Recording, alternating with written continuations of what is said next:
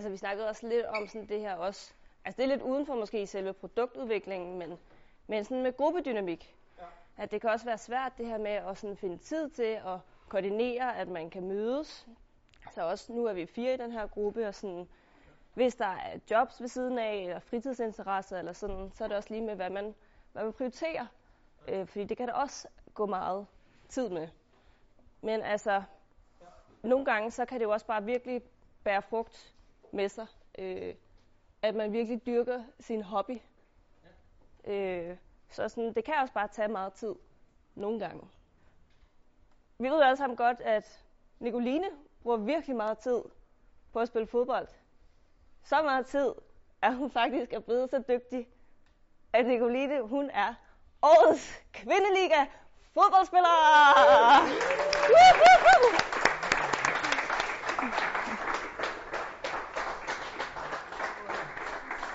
Det vil sige, Nicoline vinder den her. Wow!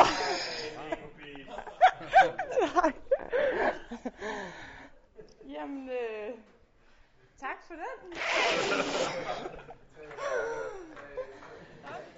Jamen, øh, først og fremmest tusind tak for, for den her meget flotte pris. Øh, den er jeg enormt taknemmelig og stolt over at få lov til at vinde. Øh, først og fremmest skal der jo lyde et kæmpe stort tak til mine træner og pigerne i Brøndby. Uden dem havde det jo ligesom ikke været muligt øh, at stå med den her pris.